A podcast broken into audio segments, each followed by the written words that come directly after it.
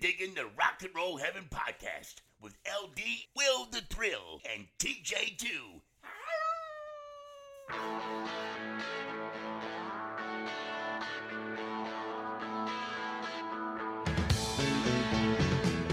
Hey guys, welcome to Rock and Roll Heaven, the podcast where we talk about the lives, careers, and deaths of famous musicians. I am your host, LD. Along with me for the ride, as always, is Will the Thrill. And to that I say greetings and salutations. No beverage, unfortunately.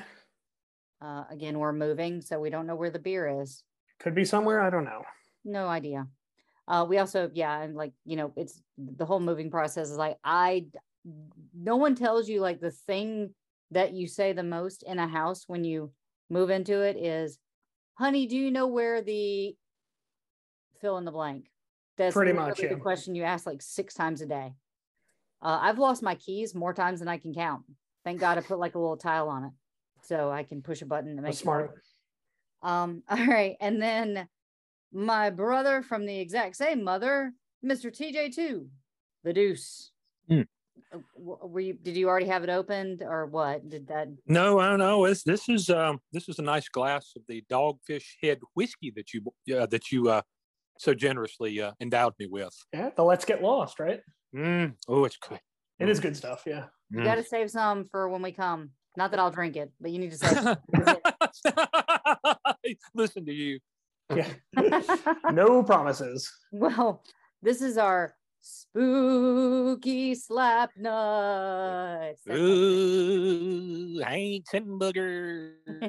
All right. So, of course, before we get into it, I'm going to go ahead and say that this is a little ears non-episode. So if you have little ears, definitely this is not the episode to let them listen to. It's going to be very, very scary. There's probably going to be some language, and the songs, of course, that we're playing are going to be on the creepier side. So, Mr. TJ2, why don't you let us know what we're talking about today? Well, first of all, I've come up with a little theme song for our spooky slap nuts. Oh, okay. Yeah, I'll allow it. She slapped my nuts. She slapped my big fat nuts. She slapped my nuts. Wow. Is that to the Monster Mash? Yeah, I was going to say. She slapped my nuts. She slapped my monster nuts. My monster nuts. Honey. I mean, will it catch on? We'll see. You know, I share DNA with this human, and it just constantly confounds me that we are of 50% the same DNA. This is some good whiskey. All right. So what are we going to be talking about today, T? Okay. So first of all, we'll be doing songs about murder/killing. Mm. And, you know, there's a lot of ways to go with that. There's ones that are a little more whimsical. If you can have a whimsical ditty about whacking somebody, I can actually think of a couple. I actually have one whimsical song about whacking somebody on my list. Okay, I might know what the song is, but we'll let you reveal that later. Then we're doing songs that just creep us out, and finally we are doing songs about true crime. Yes. All right. So actual, not you know, there's lots of songs about heists or crimes, but they're fanciful. These are ones that are based on actual real occurrences. Yes. And 90% of the list that I could have just filled it out with Nick Cave and the Bad Seeds murder ballads. So with that caveat, I only went with one Nick Cave song in my whole list. But yeah. Same for Chris Knight. And I actually did do one whole list of just Chris Knight killing songs. Oh, nice. Well, good stuff. Before we get to our list, though, we do have one death that we need to report on. I'm pretty sure you guys know this by now, but a significant one. Jerry Lee Lewis, the killer, after having his death prematurely announced, actually did pass away. And I do believe he was 87. Wow. Correct. Yeah. And they announced it before he was officially passed away? Yeah. A couple of days. Yeah. Ahead of time. I think it was TMZ that jumped the gun. And normally TMZ, and I hate that this is on record.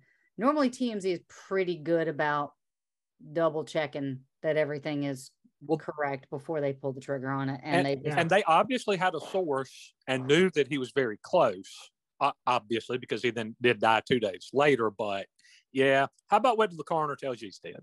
Yeah, pretty much. Yeah, you pulled a Rolling Stone. Same thing happened with Tom Petty.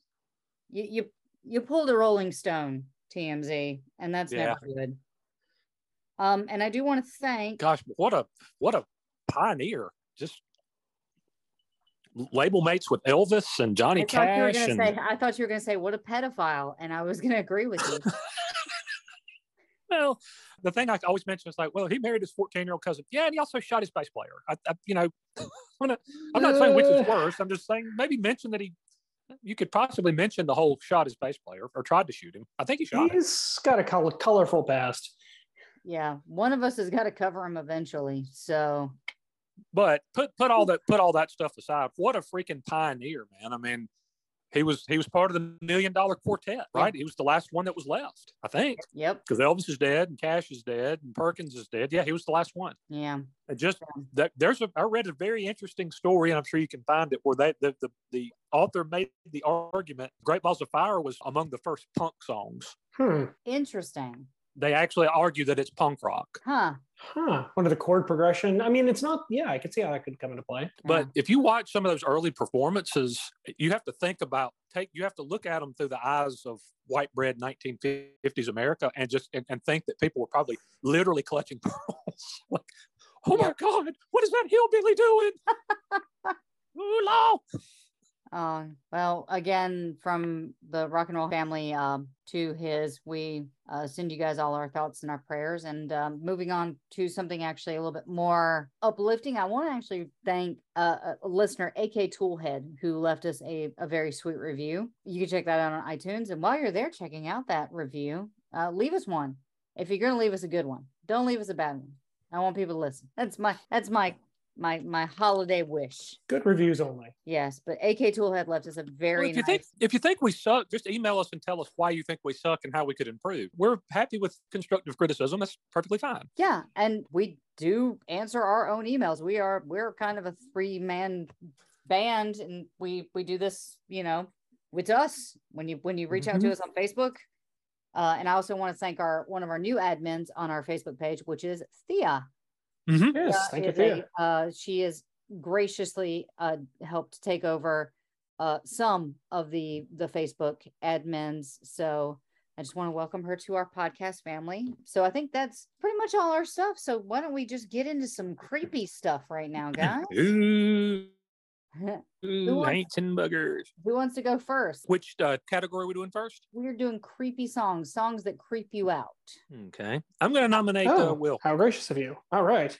I'm going to go with an old school option here. And I think a lot of children who grew up, I would even say our parents' generation, can relate to this one. I would have to go with the original Night on Bald Mountain. Interesting.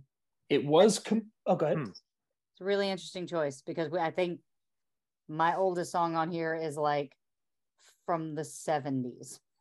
I may have oldest song here because it actually goes back to a composition by Modest Mussorgsky.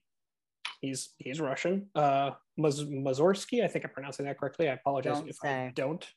Say again? I said you don't say. He might be Russian. He is Russian, actually. The original title of the composition was actually Night on the Bear Mountain, and it leaned heavily into myths about witchcraft. Now, what's interesting about this piece is that when it was being composed, he was working with a few contributors, but there was one that was actually, you can't find a lot of information about. It's really weird.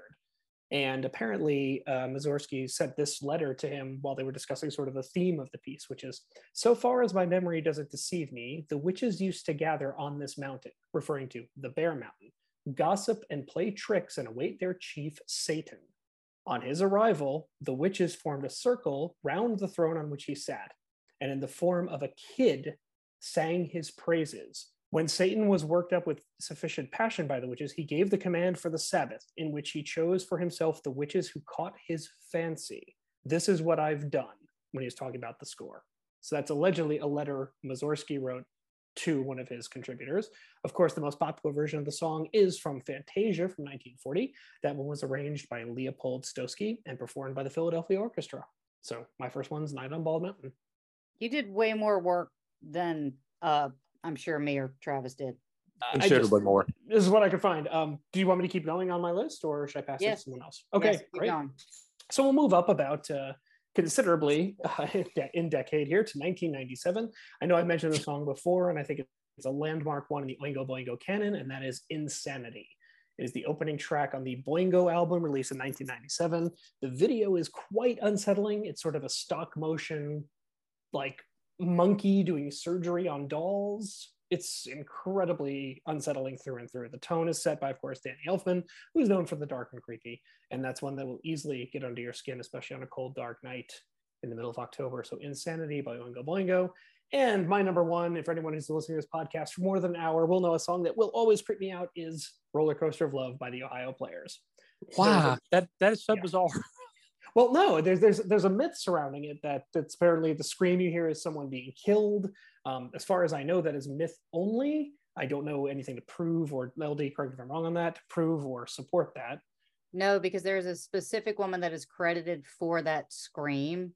People say like, oh, they were recording next to the subway and it's the sound of a woman being murdered, or, oh, someone recorded it kind of blowout style.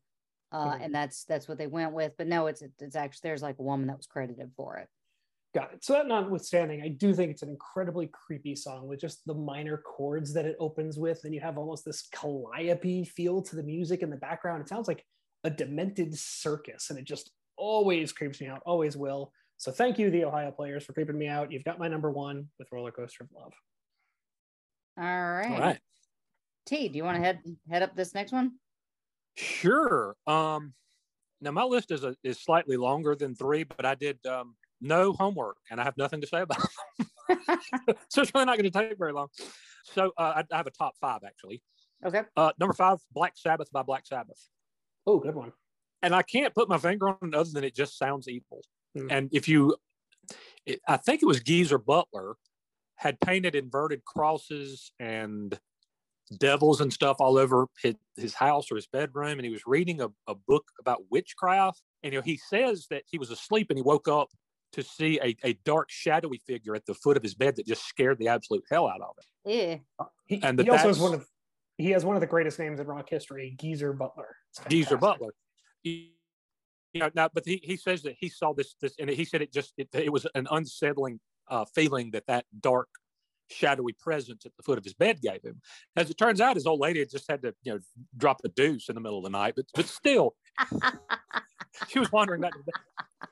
I love that. No, he says that there was a dark shadowy figure, and that's what inspired the song Black Sabbath. This is probably a song you like a lot. I love this next song, but you'll see a recurring pattern with mine. Silent Lucidity by Queensryche. Okay. Because there's a part where the big guitar and the orchestral stuff blends, but there in the background there's distorted voices, and I don't like this. I do not like them. I don't like distorted voices. They creep me. And there's just something about that part, the little break before the final verse, I just kind of go like, eesh. No, wait. Okay, so wait, distorted like the wah-wah pedal? No, like there's a voice that sounds like this. It's like there's an altered, distorted sounding voice. I don't like it. Yeah. Okay. Preach me. Next, Satan is Real by Hank the Third. Same thing. There's a distorted devil voice, and I don't like it. All right. Fair enough. I like the song. I like the song, like the artist. There's just that distorted voice thing that I don't care for. The next one is not a distorted voice, but it is the voice that bothers me, and that would be I Saw Mommy Kissing Santa Claus by Tiny Tim. That's the one you went with, not Tiptoe Through the Tulips? No, God, I'm sorry. I'm sure Tiny Tim was a lovely person. His voice just it's not just that it's annoying or that I don't like the way it sounds. There's something about it that unsettles me, and I don't know what it is. It's almost like it's too high and it's too wibbly, if that makes any sense. There's like too much, there's some kind of emotion it evokes and conveys that I don't know, it just makes me uncomfortable. I really don't like hearing his voice. And number one, the creepiest song of all time for me, and if you've listened to this podcast for any length of time, you already know what it is. That would be Black Star by David Bowie. Yep. It creeps it creeps me the hell out. I don't like the distorted voice. It's the distorted voice and the weird. There's something about parts of it. It's a beautiful song, but where the music is, I don't know if it's that it's minor chords or if that it's like slightly out of tune or something. There's something about the music itself that creeps me, and then the distorted voices and the backwards playing music and stuff. I really don't like the whole thing. Just creeped me out. I don't like it. I see, and that's for me. Like that's one of my favorite songs by David Bowie. Like I love it. Do not care for it. I figured you would either go with that or Lazarus. Like I didn't know which one you were going to pick. Either one, yeah, either one. But that Black Star's a little creepier. Fair enough. And that's a great album. And I like the song. It's just it creeps me a little. Oh, maybe I'll try to post this on our social medias. But I just bought dish towels. Oh yeah, dish towels. They're David Bowie dish towels, and they say, "The dishes turn and face the drain." It's pretty brilliant. They're amazing. Oh, that's great. All right. So I guess I'm up with creepy songs. I don't think any of mine are gonna be like shocking, but I also have five, but I have two honorable mentions that I'll just kind of like kick out there. Number five, "Closer" by Nine Inch Nails. Yeah, there's just something very like dark and dirty about that song. And the same goes for this next song, which is "The Beautiful People" by Marilyn Manson. I considered both of those. I actually really did. Marilyn Manson also did a cover of "Sweet Dreams" for the. I don't know if it was specifically for the movie House on Haunted Hill, but it's at the very end. It's the end credit song, and it's so good, but it's so creepy. He's just a creepy dude. I argue that's creepier than "Beautiful People." I believe so because it's like melodically dirty. I don't know, but. So for my proper list, and I don't know if it's, I couldn't delineate if it's because of the video or if it's because of the song. And that's kind of the same with two of my picks, but I went with One by Metallica. Yeah, I could say that. But it's so linked to the music video that I don't know if I'm creeped out by remembering the music video or if I'm creeped out by the actual song. But it's a very disturbing music, which of course features clips from the movie Johnny Got His Gun. Yes. Correct. Which, by the way, is a fantastic. Which is a mega super creepy movie. I tried to watch the movie and it was hard, but I loved the book. Then I chose this again because they played it over a video that I watched. But it's not the music video for the song. I chose "This Is the End" by The Doors. And there's a video floating out there of the death of Vic Morrow and the two kids on the set of the Twilight Zone movie. And everybody knows how much I hate John Landis for this. But they played that over that video. And for some reason now, every time I hear that song, it just creeps me out. I just associate it with darkness and death and just fear, and it's one of the creepiest songs for me. And I don't think this is going to be a shock for anybody. My number one song, "Black Hole Sun" by Soundgarden. And that's not just because of the video, right? No, it's not. It's the whole song. It's that back, I don't even know what it is, the like that thing, whatever that is. Yes, Ruka, exactly. It's that like, almost like, I don't even know what instrument it is. Like, it's a guitar. Whatever it is, it's just super high and super unnerving, and it's kind of like nails down a chalkboard. Like it hits my spine in a certain way, and I don't like it. Like, and that's the thing is, like, if you go back and listen to our Chris Cornell thing, you guys our Chris Cornell episodes, you guys will hear like I really like Chris Cornell's voice. I like other music. I like other songs from Temple of the Dog and Soundgarden, and like that's great. It's just this one song that it just hits me in the feels in the bad way. And that's my list. All right. Nice. So what's creepy. The next one that we're going to cover? What do we like? Do we want to do murder next so we can get our songs in? Sure. All right. So T, why don't you take the lead on this? Okay. Again, I did a little beyond our normal assignment, but I'll just kind of blow through them kind of quick. How about Johnny Cash, "Don't Take Your Guns to Town"? Okay. From 1958. You got a few options with Cash, don't you? There are several, yes. And he actually made another, our next list for me as well. Nice. With a song that could also have gone on this list, actually. Huh. But I've got Coward of the County by Kenny Rogers. Oh, good song. Forgot about that one. Now, because in my mind, when Not a Gatlin Boy is standing at the end, then they're all dead. Oh, yeah, Yeller's killed all of them. Don't y'all think that at the end, all the Gatlins are dead? It's been a while since I heard the song, but based on that description, I'm going to say yes. Yeah? Yeah, well, at the end, you know, the Gatlins roll into town, and they, there's really not a nice way to say what they do to Becky, is there? No. No, it's a group violation. Yep, that's deal. As far as we go. And, got it. And the Kenny Rogers' character, who's never had a fight, has always turned and run from fights. He it's possible he just whipped their ass. I think he killed myself. He may have, yeah.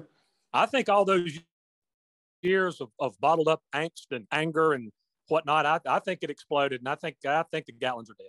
Well, I mean, the fact that like people called him Yellow. Yeah, like there's only a time, like, and if you guys don't know, because like that is a pretty antiquated thing, they used to call you a yellow-bellied chicken or yellow, which meant you were a coward. Yep. So, yeah, I think there's a moment where you just explode.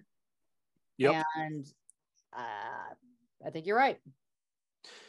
Okay. Now, I think they all die. Up next, I've got Poncho and Lefty.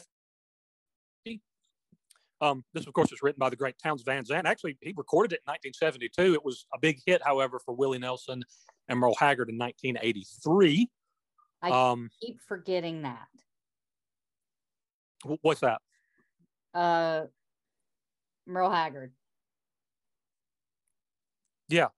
I keep forgetting. You forget that he's a thing? Yes, or, yes. You should not forget that Merle Haggard existed. He was kind of a big deal. He was. No, I just keep forgetting he recorded it. Oh, he recorded it. Yeah, he and Willie did a fantastic duet on that one. The Road Goes On Forever by Robert Earl Keen. The only actual death in this one is Sherry kills the police officer.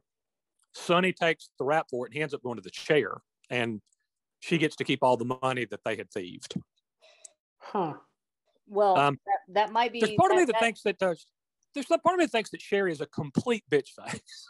Well, the sort of thing that you're just talking about now is about to come up in another song. I think somebody else is going to pick it, like the same idea behind, like, okay, someone murdered someone, someone else took the blame for it, and then they died. Yeah, she took the he took the blame for it, and he told her, here, take the money. If you get caught, tell them I forced you into it and all this stuff. So on one hand, she does what Sonny says she should do. On the other hand, it's like, you let him go to the chair, really? Because they fry him at the end. He dies. Yeah. And you're driving down Main Street in a new Mercedes.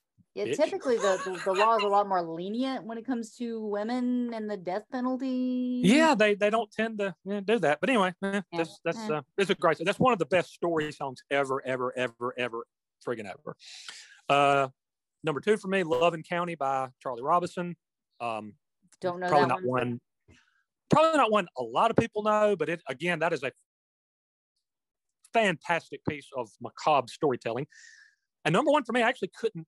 I'm just going to tell you who the artist I have at number one is Chris Knight. Okay. For those who aren't familiar with Mr. Knight, his the body counts on his albums are pretty high.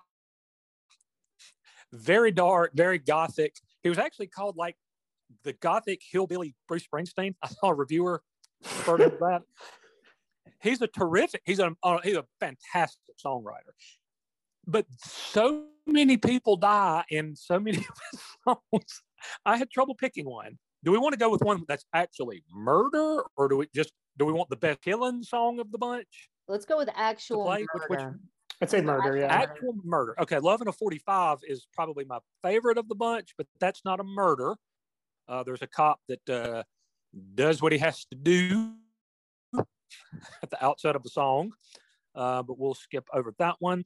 Okay, do you want a slightly upbeat one or just dark and scary? It's up to y'all. So dark and scary. I mean, it's okay, Halloween, right, man. Dark and scary. Yeah, let's do it. All right, well, then we're going to go with Chris Knight. This is from his 2001 album, A Pretty Good Guy. This is the song that introduced me to him and made me just grab my attention and made me realize what a phenomenal songwriter this dude is. This is a song called Down the River.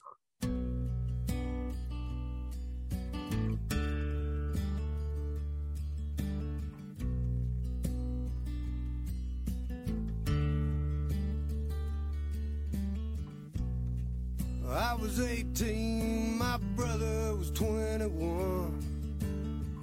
One Saturday evening, when all the work was done, we went down to the river, had some tried lines to run.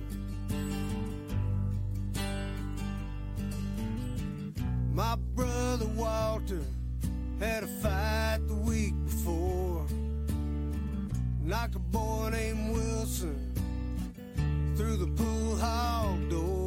They said you don't mess with Wilson unless you want a war. I put the boat in the water and I made the engine run. I loaded the lantern against a sinking sun, and my brother Walter was loaded his gun, and we went down the river.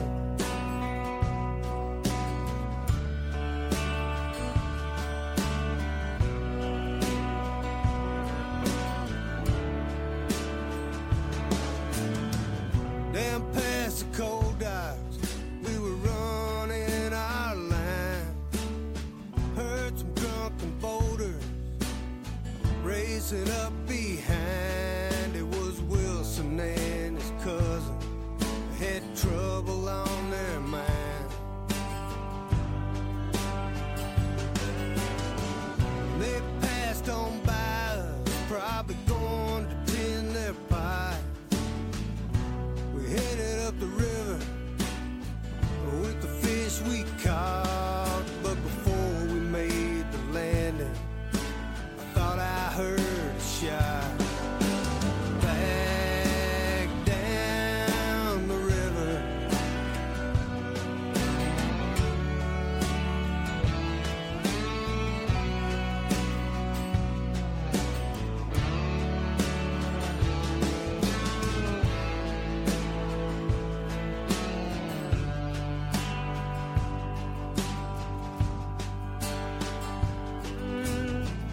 My brother Walter fell over the side.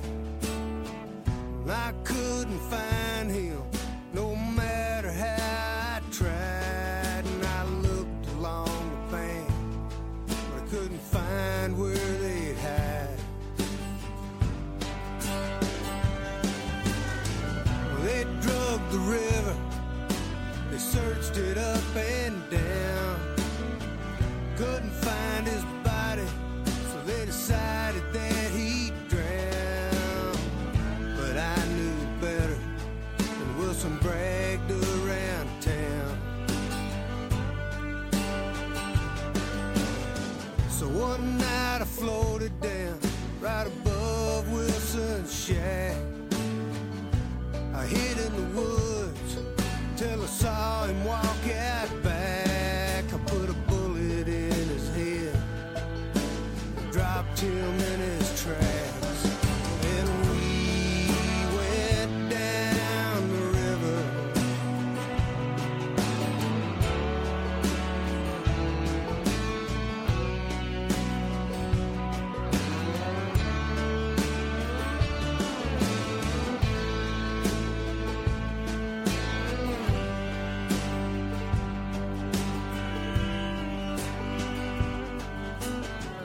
Down below the trestle, where the water runs slow, I chained him to an anvil, and then I let him go.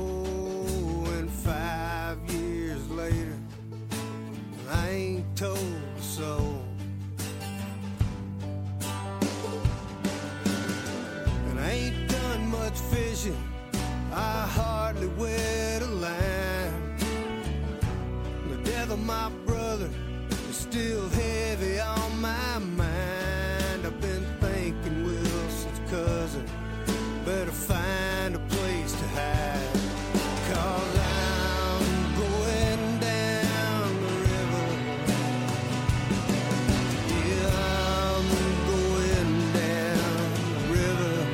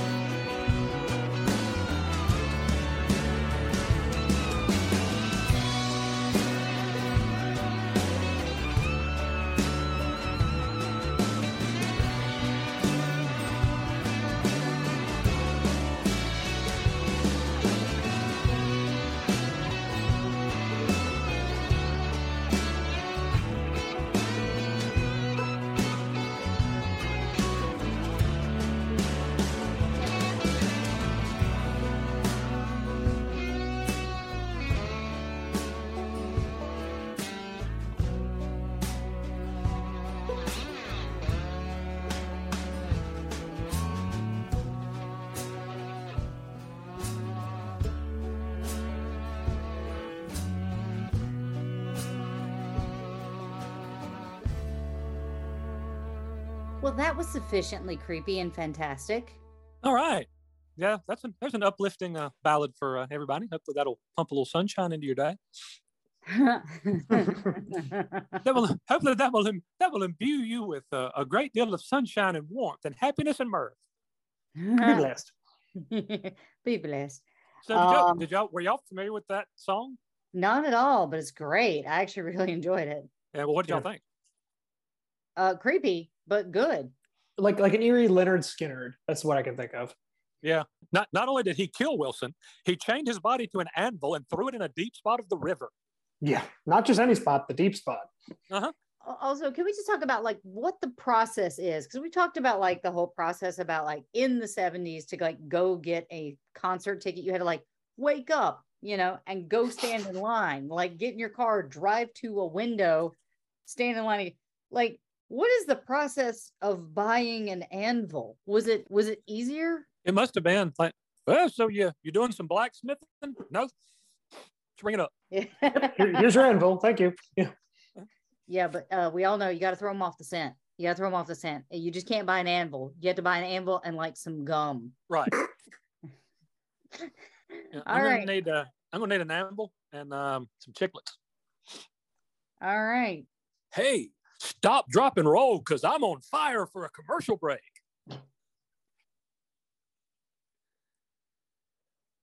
The fire is out, and we're back. So, Will, would you like to divulge your list of just straight-up murder? Sure. Songs about straight-up murder. So, I'm actually going to start where you would least expect it, and that's going to be Green Day. Huh. Who knew? The 1994 Dookie album seems all happy and sunshine and rainbows throughout the whole thing. And again, you could do an entire series on just songs that sound happy, but are really demented. We actually already did that with the original TJ. Yes, and there's a lot of good material there. This one would fit perfectly into that wheelhouse, and that is Having a Blast. Don't know if you've heard it. I believe it's the second or third track. I think it's the second track off the Dookie album. And it's basically about someone strolling into a public place strapped with explosives and setting them off. Oh, geez. Okay. Yeah, they're very scary, especially in today's world. But yeah, it's of course masked by the happy chord progression and the joyous vocals of Billy Joe Armstrong. At the end of the day, it's about someone basically committing a suicide bomb attack. Jesus. Yeah, not what you'd expect in that album. Again, entitled Dookie. So there you have it. Having a blast definitely comes to mind when it comes to a lot of murder, death, kill, as they say in Demolition Man. I also went with, this was a Nirvana cover. However, the original, there's a lot of mystery surrounding the original. And this is Where Did You Sleep Last Night? This one supposedly stems back to the 1800s. The first recording that really got some traction was by a guy named Doc Walsh, who was a banjo player in 1926. But it's been, the most famous version, I would say, is done by Lead Belly, the blues artist, in 1944. And this is, of course, a song about a gentleman who, the alternative title is The Pines, In the Pines. And it's about a guy who suspects his wife is cheating. He goes out to find out, and then suddenly he winds up dead. So he never really gets to find out if his wife is cheating. Was it his wife that murdered him? Was it her lover? Was it somebody else? Remains a mystery to this day. And this song was covered by Nirvana in their Unplugged concert in 1993. They did Where Did You Sleep Last Night? Again, crediting the original artist is kind of hard on this one, but most credit goes to Lead Belly for this little mystery about a gentleman who goes out to find out if his wife has been unfaithful and winds up dead.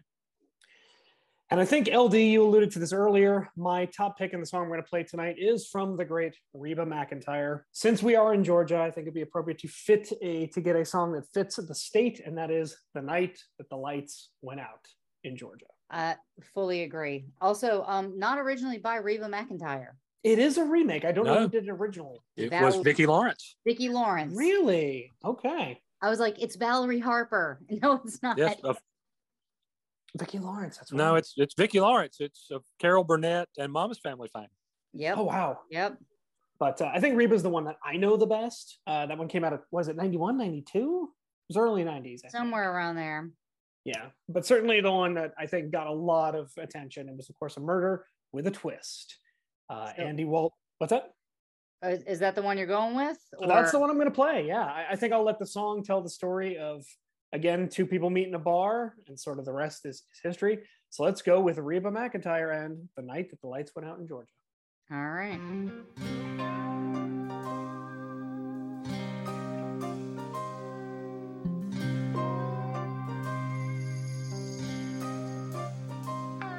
He was on his way home from Candletop.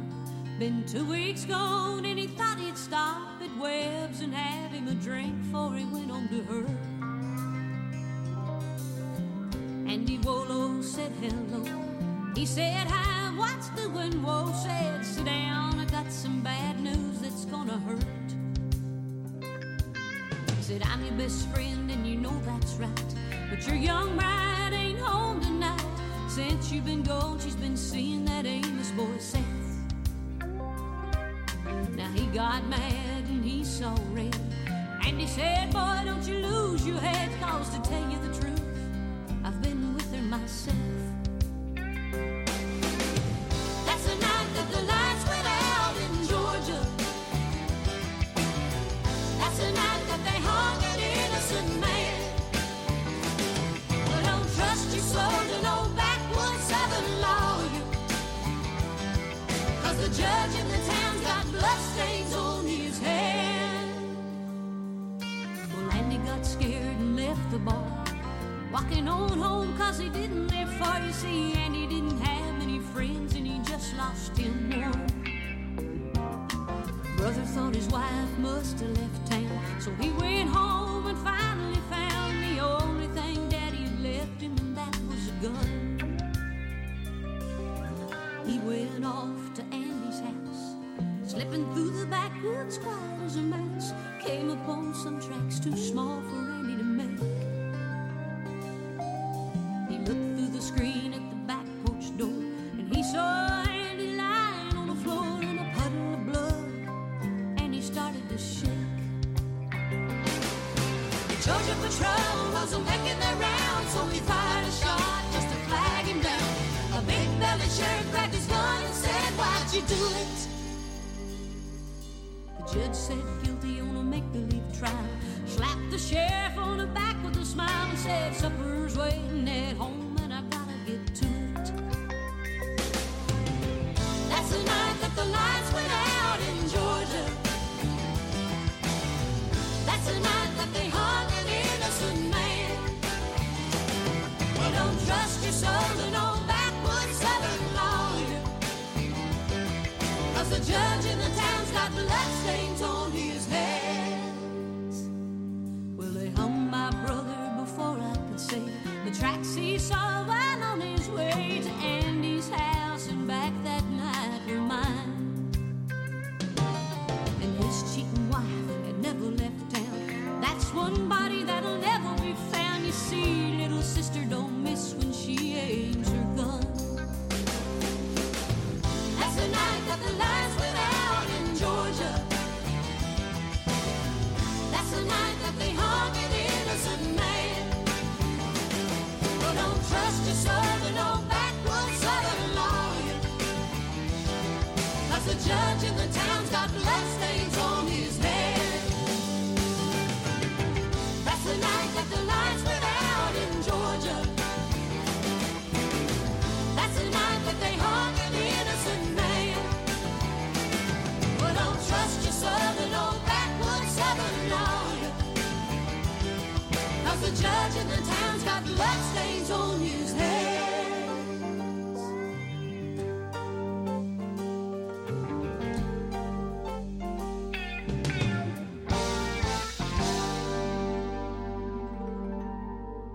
God, that is such a good song.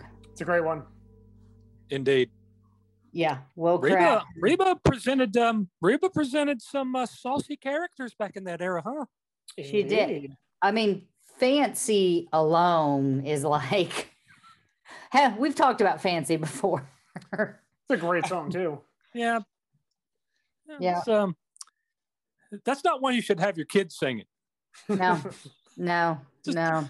Actually, pay attention to what she's saying, and I think you'll realize you shouldn't have your youngster sang that at the old folks home, like I think LD once did. All right, ladies and gentlemen, there must be a recording. Here's a little number about underage whoring. A 1, 2, 3, 4.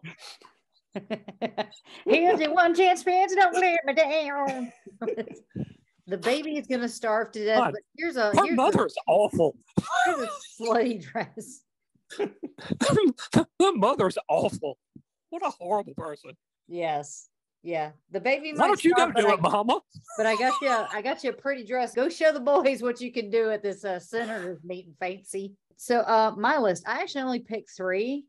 Okay. Because I had gone so bananas on the creepy ones and the true crime. So I tried to stick to our normal 3. I actually only have 3 for true crime. I did the assignment for that one. Dude, I had like 8. I got to narrow it down in my head. So for my murder, I actually bought this album, friggin' loved this album. The first one comes from Eminem, which is 97 Bonnie and Clyde, Me and My Daughter. Could have picked a couple from Eminem. Stan is another one. But he really didn't like Kim, the mom of Katie. He sure did. Mm-mm. He did not like her, and he wrote a very graphic song about what he would like to do with her. And later on in the song Stan, they make an allusion to that specific song as well. So I think that he felt about Kim about like Fancy felt about her mama. Probably. Yeah. Probably. So what did you think of the line of work your mother forced you into? It left a real bad taste in my mouth. Metaphorically and literally. All right. So the whimsical song. Here's our whimsy song about murder. Okay. You can have a whimsical song about murder. I chose one that has a great music video. I love it so much. I love the song. It's great. It's catchy. You don't ever want to eat beans again. And that is Goodbye, Earl. Goodbye, Earl. Great one. I guess they're calling themselves the Chicks now. And I'm just the Chicks. Okay. Yep. The Chicks. That is such a fun song, and it's like hashtag girl boss. Death by Black Eyed Pea. Yep. You got to eat them for. You're supposed to eat green. You're supposed to be Black Eyed Peas for good luck. Don't you use Clorox or something? No. Oh, I don't. That might be in the music video, but I don't remember it. With Dennis Franz. Yeah, it is. Dennis Franz, Jane Krakowski. Yeah. Yeah, it's such a good music video. I suggest everyone go watch that music video. It's cute. It's bright. There's a zombie. It's awesome. And then the one I'm actually going to play is your very first selection from Nick Cave and the Bad Seeds. And this one's featuring Kylie Minogue. And this one is called Where the Wild Rose Grows.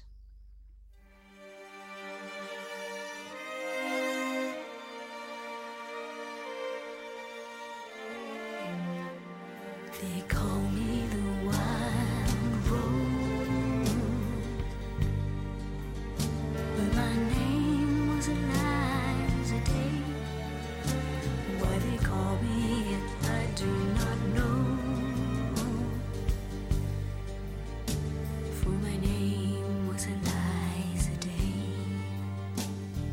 First day I saw her, I knew she was the one.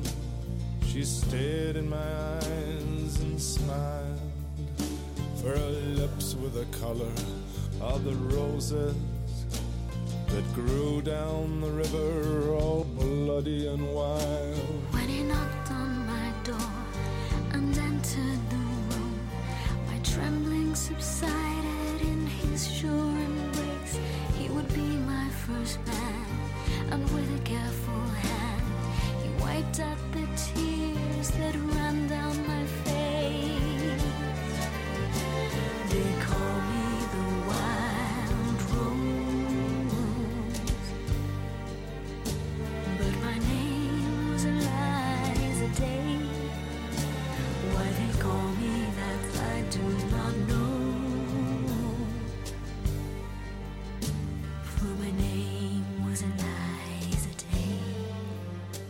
On the second day I brought her a flower. She was more beautiful than any woman I've seen. I said, do you know where the wild roses grow, so sweet and scarlet and free? On the second day he came with a single red rose. He said, give me your loss and your sorrow. I nodded my I lay on the bed. If I show you the roses, will you follow? They call me the wild rose, but my name was Eliza Day. Why they call me that, I do not know. For my name was Eliza. The third day he took me to the river. He showed me the roses and we kissed. And the last thing I heard was a muttered word as he knelt above me with a rock in his fist. On the last day I took her where the wild roses grow. She lay on the bank, the wind lied as a thief, and I kissed her goodbye. Said all beauty must die, and I leant down and planted a rose between her teeth. They call me the wild rose, but my name was Eliza Day. Why they call me it, I do not know.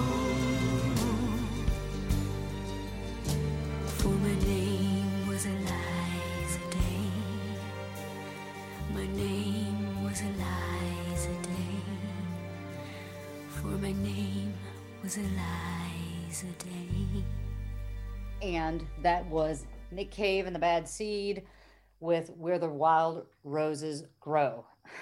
It's just... Her voice is so haunting. It is. You know who it sounds like? And I've never picked up on this until just now. Who? sounds very similar to Leonard Cohen. Mm. A little, yes. Yes. I don't know why that just, that I've heard Nick Cave's voice plenty of times before. And that it just now it clicked. I was like, oh, wow. That sounds like Leonard Cohen a little. And I'll tell you guys, the thing about that song is that it's creepy to me because she says, they call me the Wild Rose. And I don't know why, because here's my name. Think about how many times in true crime they don't give a name to the victims. They give a name to the circumstance or to the killer or to something. Like, think about the Black Dahlia. Like, TJ, do you know what the Black Dahlia's real name is? No. Will, do you? I know I do. I just can't remember it. I'm going to kick myself. It's Elizabeth Short. Ah, that's it. And then more recently, we have the Delphi murders or the West Memphis Three, or, you know, so to have her called something that isn't her name is like taking away her identity. And for me, that is terrifying, to be like just something else that's not your real name. It's like you didn't exist.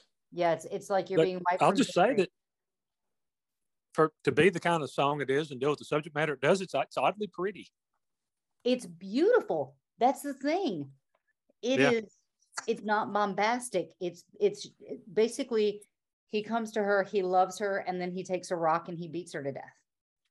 Right. And floats her in the river. And before he doesn't, he actually does something kind of romantic. It's said with a question mark because he puts a rose in her teeth.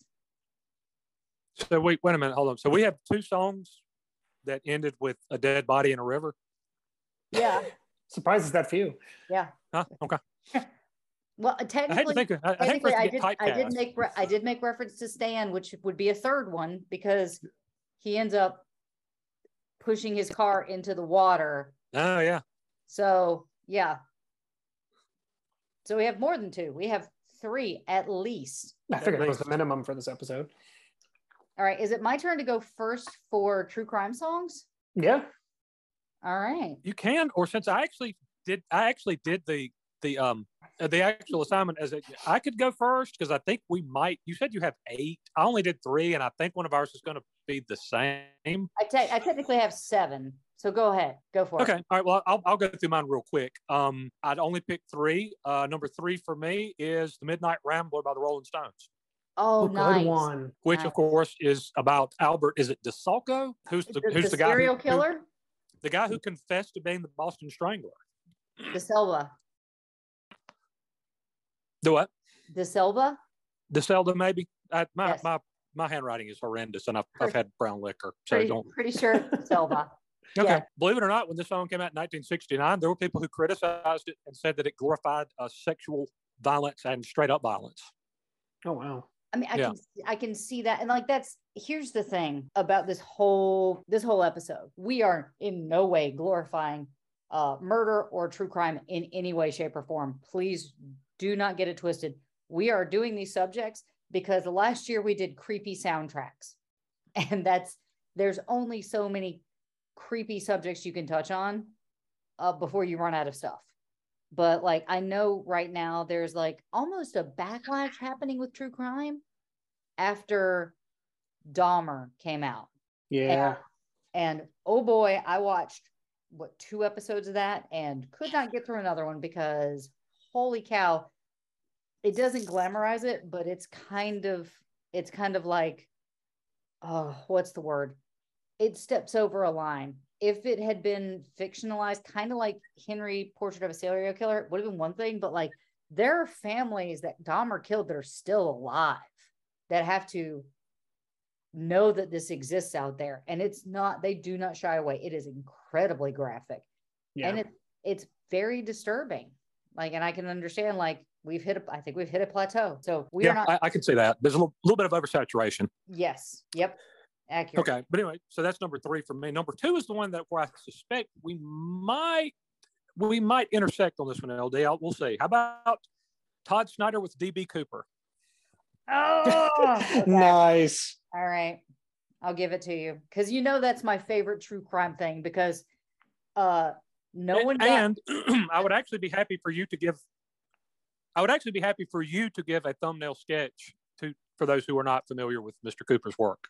Okay, this is literally one of my favorite stories of all time. Not even joking. D.B. Cooper was the Let me tell you why. First of all, I like it. No one got hurt, and that was why it's my favorite true crime. No one actually got injured or killed, except for possibly D.B. himself. But D.B. Cooper is not his real name. He presented a ID that said Dan Cooper, but somehow the media kind of twisted it because he was sitting in the seat B. And he was one who hijacked the Northwest Orient Airlines Flight 305 on November 24th, 1971. And yes, I am pulling this from my brain. Okay, it was a flight from Portland, Oregon to Seattle, Washington, and he told the flight attendant that, well, he passed her note, and he was like, she thought he was flirting with her, so she was like, ha, and so she stuck the note in her pocket, and he was like, ma'am, you need to see that note, and so she opened up the note, and it was a note that says, I have a bomb, so he demanded $200,000 in ransom, and he asked for 4 parachutes. But then they stopped in Seattle. He let off all the passengers, and then he told the flight crew to refill the fuel and then fly to Mexico City. And then at some point, he opened up the back hatch of the aircraft door, deployed the staircase, because in that day they had like that fold-out staircase. He parachuted into the night. Now, here's the thing. It was stormy, and they don't exactly know when he jumped out. So there's like this massive area that he could have jumped out into, but he was never recovered. None of the money was ever used. And then like a couple years later, a kid found one of the stacks of cash that was linked to D.B. Cooper, but they never actually found him. And there have been some great stories about people who claim to be D.B. Cooper, and like there's money in walls, and it's just a great story. So that's me showing my nerd. and Todd Snyder did. I really like his song. But just a sample line: with all those men working overtime, they swore they would bring him down, but a parachute and a few $100 was all that they ever found. And that's accurate. Good stuff. Accurate poetry. Yeah. It is a terrific song, and Snyder has a lot of those, where he kind of takes obscure people in American history and kind of immortalizes them with really cool songs. Thin Wild Mercury would be one. America's Favorite Pastime would be another. Just check those out if you're not familiar with his work. And finally, number one on my list, this actually could have gone on any of the three lists. It was just a matter of deciding which one I was going to put this on, and I decided to put it on True Crime. Johnny Cash, Delia. There it is. Right. Okay. Good. Yep. There it is. Delia's Gone. So, okay. For those who are unfamiliar, Delia's Gone appeared on, I think, his first American Recordings album in 1994. All right. Johnny actually did a version of the song in 1962. Huh.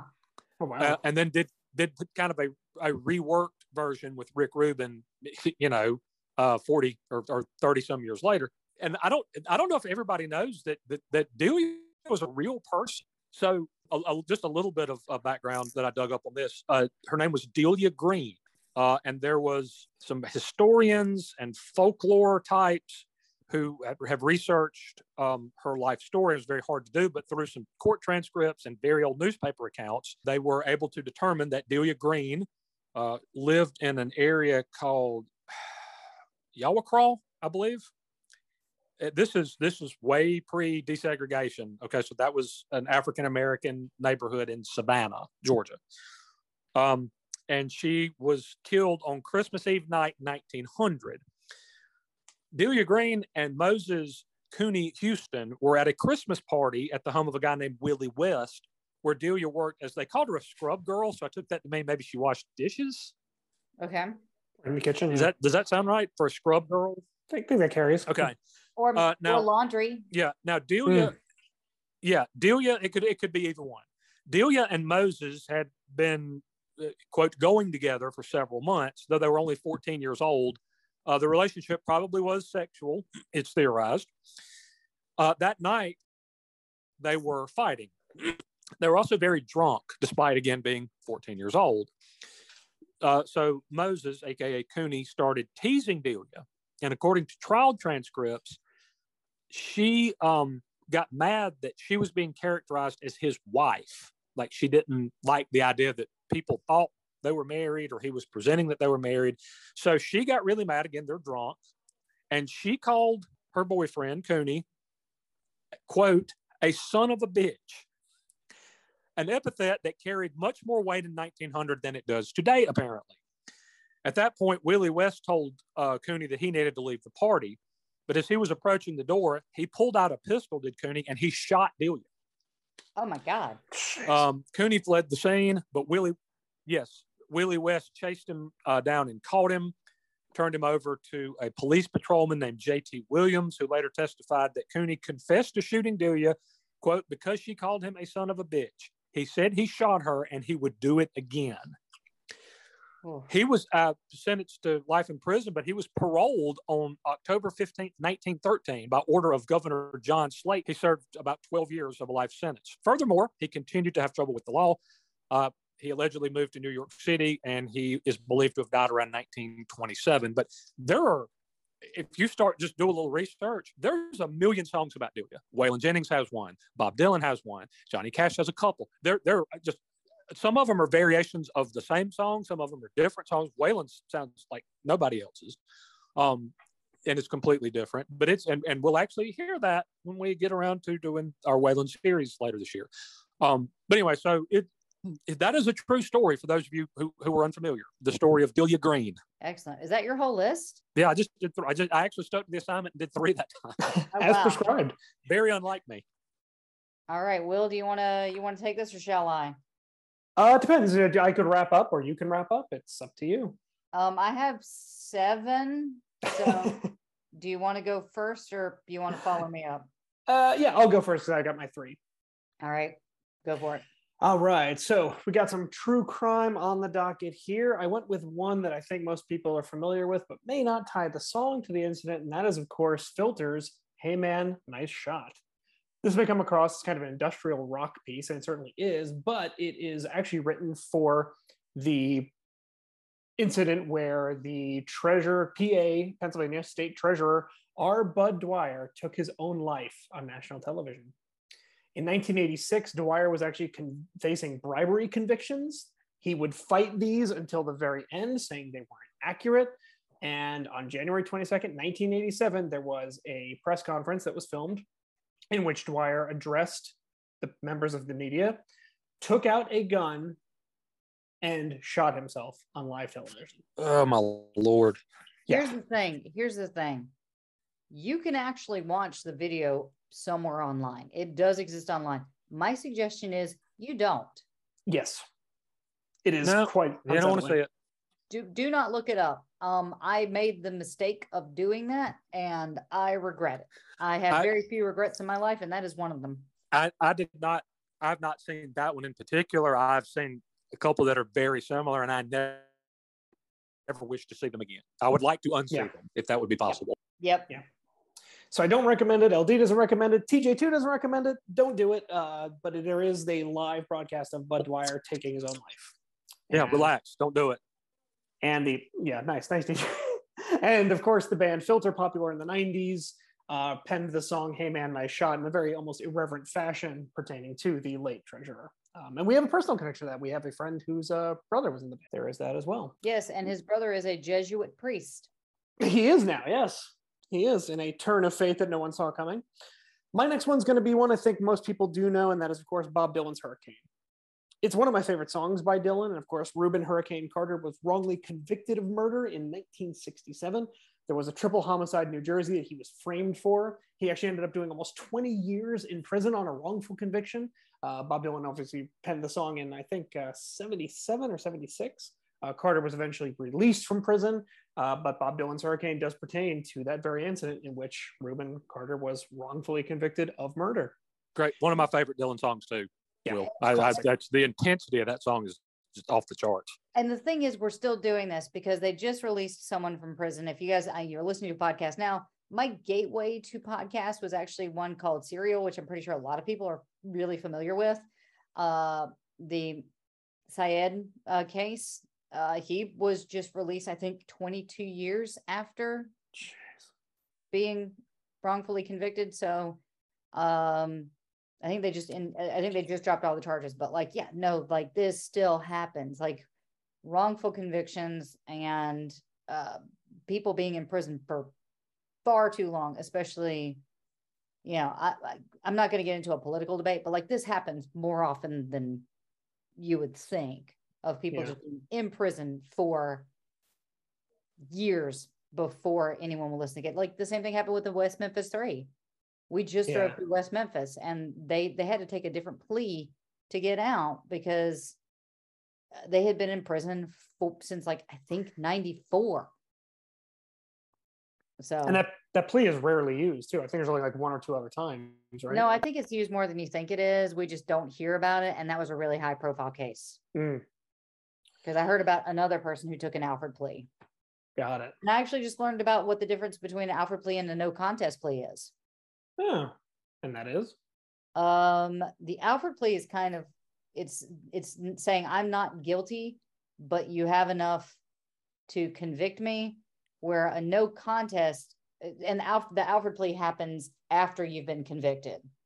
The no contest comes before, I think, either the trial or conviction. So you can plead no contest. You plead not guilty or guilty, you can also plead no contest. With an Alford plea, it comes after the conviction. It's saying that I know that you have enough to convict me. I'm saying I didn't do this. And that I'm very rudimentary. Double check my work, guys. Always double check. But one comes, I believe, before conviction, one comes after. And if there's any law dogs out there, please let us know. Weigh in the comment section. Law don't go around here, law dog. Tombstone, I believe, right? Indeed. Classic. I got two guns, one for each of you. Ah, great movie. Such a great movie. And I'll finish this up with a one that, LD, you might know the case, but I don't know if you knew it was parlayed into a song by The Boss. And that is the case of Charles Starkweather and Carol Ann Fugin. Okay. What's the song? Ooh, okay. The song is Nebraska. And it's, of course, the title track on my favorite Springsteen album. I get a lot of heat for this, but Nebraska is one of my favorite Springsteen albums. It is definitely darker. It is definitely more morose than his other material. But that song specifically focuses on the 1958 murders of Charles Starkweather and Carol Ann Fugin committed in Nebraska and Wyoming. They teamed up and they basically immediately killed a gas station attendant in Lincoln, Nebraska. They proceeded to the home of Carol Ann Fugin's stepfather, mother, and their 2-year-old daughter, and killed everyone in the house, including the 2-year-old. They would go on to commit 11 murders in the two states. I think only one of them was over the border, but most of them were in Nebraska. They were caught, of course, and convicted. Starkweather was executed for his crimes on June 25th in 1959. Fugit actually served her sentence until 1976 when she was paroled and released. Many do believe that this duo was actually part of the inspiration for Mickey and Mallory Knox for the Natural Born Killers. They are the very first, they're definitely Nebraska's first spree killers, but they're one of the first spree killers, or as we... I'm going to look up the definition because I do know a lot about true crime, but the definition between a spree killer and a mass murder, I want to say there's something different about them, but I could be wrong. They could be the same thing. Yes, I'm unsure on the difference. I can tell you Springsteen wrote the song for the 1982 Nebraska album, title track, of course, that focuses on those two and the murders they committed. So that's my number one, if you want to look at that way, is Bruce Springsteen, Nebraska. All right.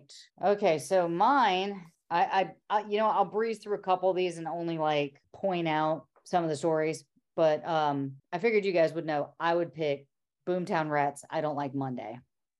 Mm-hmm. I don't like Mondays. There are multiple Mondays. I just don't like Mondays. That is actually about the shooting spree of a 16-year-old named Brenda Ann Spencer, who fired on a playground at Grover Cleveland Elementary School in San Diego on the 29th of January, 1979. She killed 2 adults and injured 8 children and 1 police officer. Didn't show any remorse for her crime. Somebody was like calling just the phone numbers on the streets, and she just happened to pick up, and they had a full-on interview with her.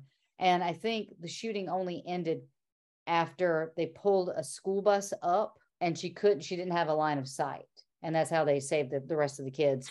But basically, she was asked why she did it, and she said, "I don't like Mondays, and this livens things up." Oh, wow. I mean, that she was called, like, and the thing is, I think she acquired the gun for either her birthday or for Christmas from her dad. And I think she just wanted a radio. And I got to say, Dad, next time, just get your daughter what she asked for. One that makes a light note, reference to a famous killer is Phoebe Bridgers' Killer. And that actually touches on Dahmer. Then we have one that I didn't actually bring this out. Maybe it was sort of precog on my behalf, but like I did not bring this up. But Smooth Criminal is actually making reference to Richard Ramirez. That's right. Okay. Then we have Suffer Little Children by the Smiths, and that's the Moores murder, which was carried out by Ian Brady and Myra Henley between 1963 and 1965. And by the way, if you just look up what Myra Henley looks like, she just looks evil. She's got the eyes that like bore through you. It's, yeah, very little creeps me out most of the time. That is definitely one of them, because it's like her photo that they put out is black and white. She's almost got like her chin down and she's just staring. It looks like she could just reach through. You know that picture of Vigo in Ghostbusters 2? It's like that. Her look is like that. It's terrifying. And then Polly by Nirvana. Yeah. Yep. It's the story of Gerald Breen, a serial killer and rapist who was caught after abducting a 14-year-old girl in Tacoma, Washington in 1987. Friend had kidnapped a girl at knife point after offering her a ride home from a concert. He hung her up from a pulley that he had rigged in the ceiling of his trailer, and then repeatedly beat her, tortured her with a blowtorch, and then sexually assaulted her. God. Then he drove around the town with her trapped in his trunk.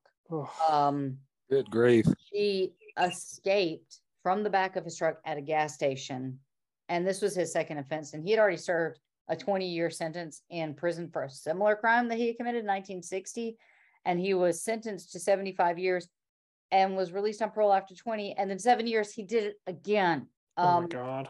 So how do you get out of jail after you do that? I don't know. I was listening to another podcast. I was listening to the last podcast on the left about Leopold and Loeb, 2 kids who had committed murder, and I'm thinking, like, they killed a kid, and somehow, some way, one of them actually got out of prison, like after 23 years. And I'm like, how? Like, it was, if you accidentally kill someone, it's one thing. They set out to kill this child. There was like malice, premeditation. Like, how do you get out of prison? So how did this guy get out of prison? And he did it again. And so that's what Polly is about. And I'm moving on from that because I'm not only disgusted, but I'm angry, and I don't like it. So please take it back. But the final one that I'm going to talk about is Possession by Sarah McLachlan.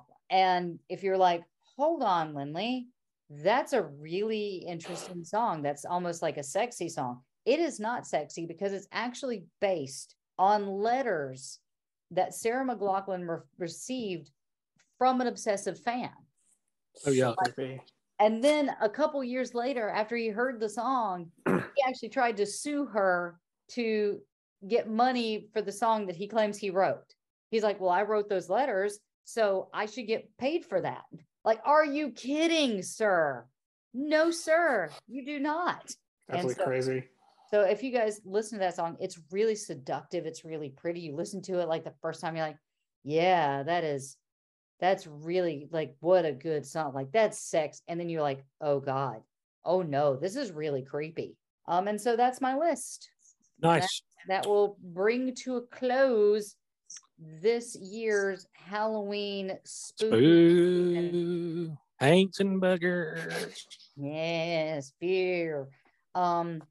Again, guys, I think that we have to keep reiterating, we in no way are trying to glamorize this. We just thought it'd be an interesting topic to talk about, maybe bring some little bit of knowledge to your holes, and maybe you want to go learn something about these cases that we talked about, or, you know, explore other artists. You know, we like bringing, because, you know, there, I'm pretty sure some of you guys out there have never heard of Nick Cave, or is it Chris Knight?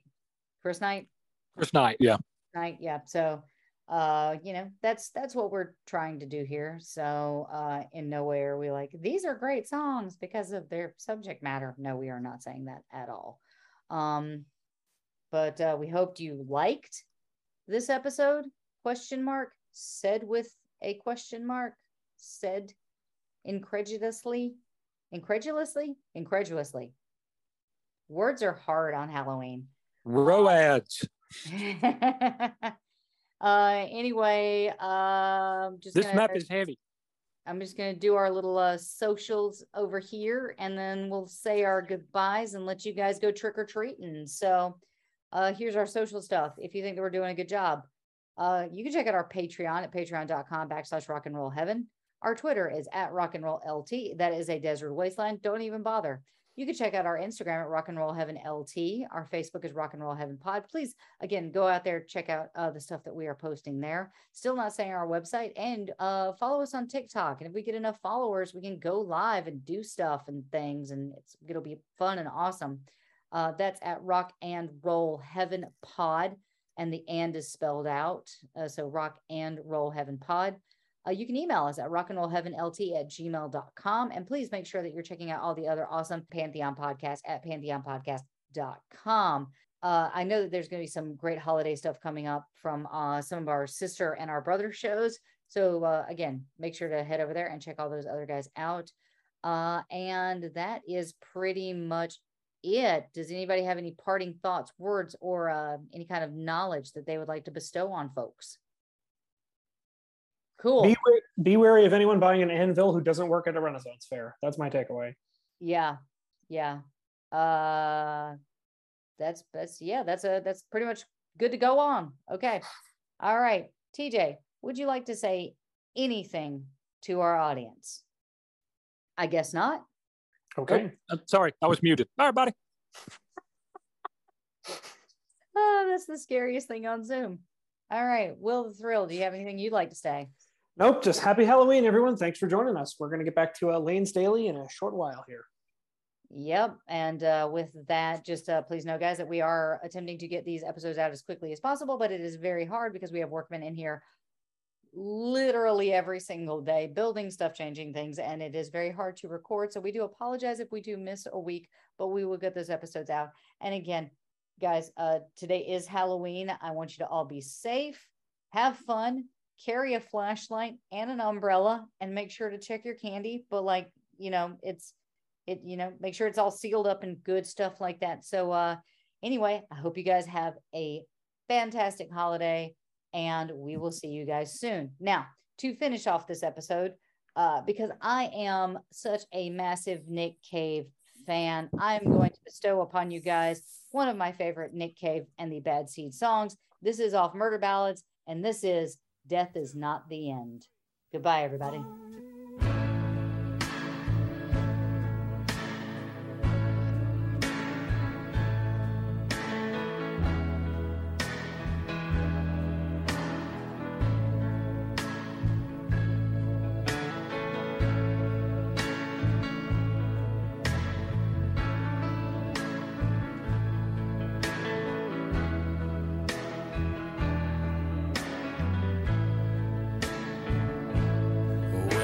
Sad, and when you're lonely and you haven't got a friend, just remember that death is not the end,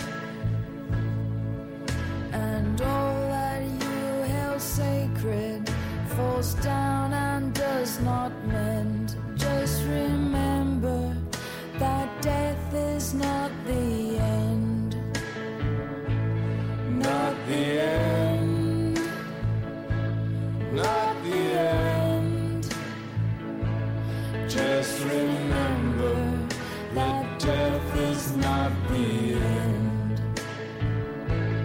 When you're standing on the crossroads that you cannot comprehend, just remember that death is not the end.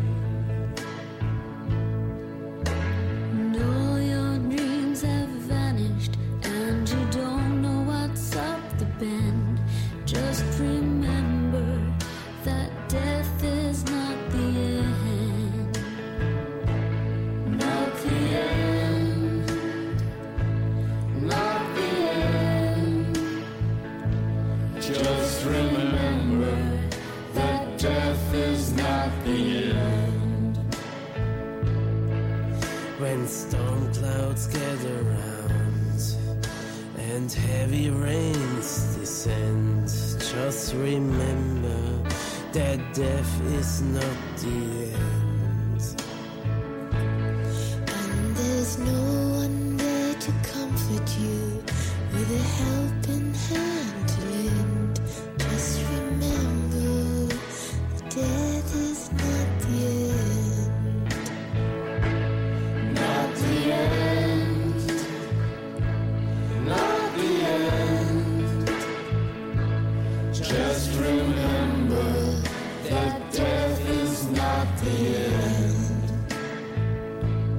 For the tree of life is growing where the spirit never dies.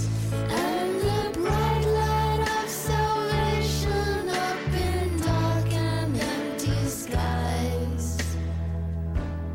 When the cities are on fire with the burning flesh of men, just remember that death is not the end. When you search in vain to find some law-abiding citizen, just remember that death is not the end. Not the end. Not the end. Just remember that death is not the end. Not the end. Not the end. Just remember that death is not the end.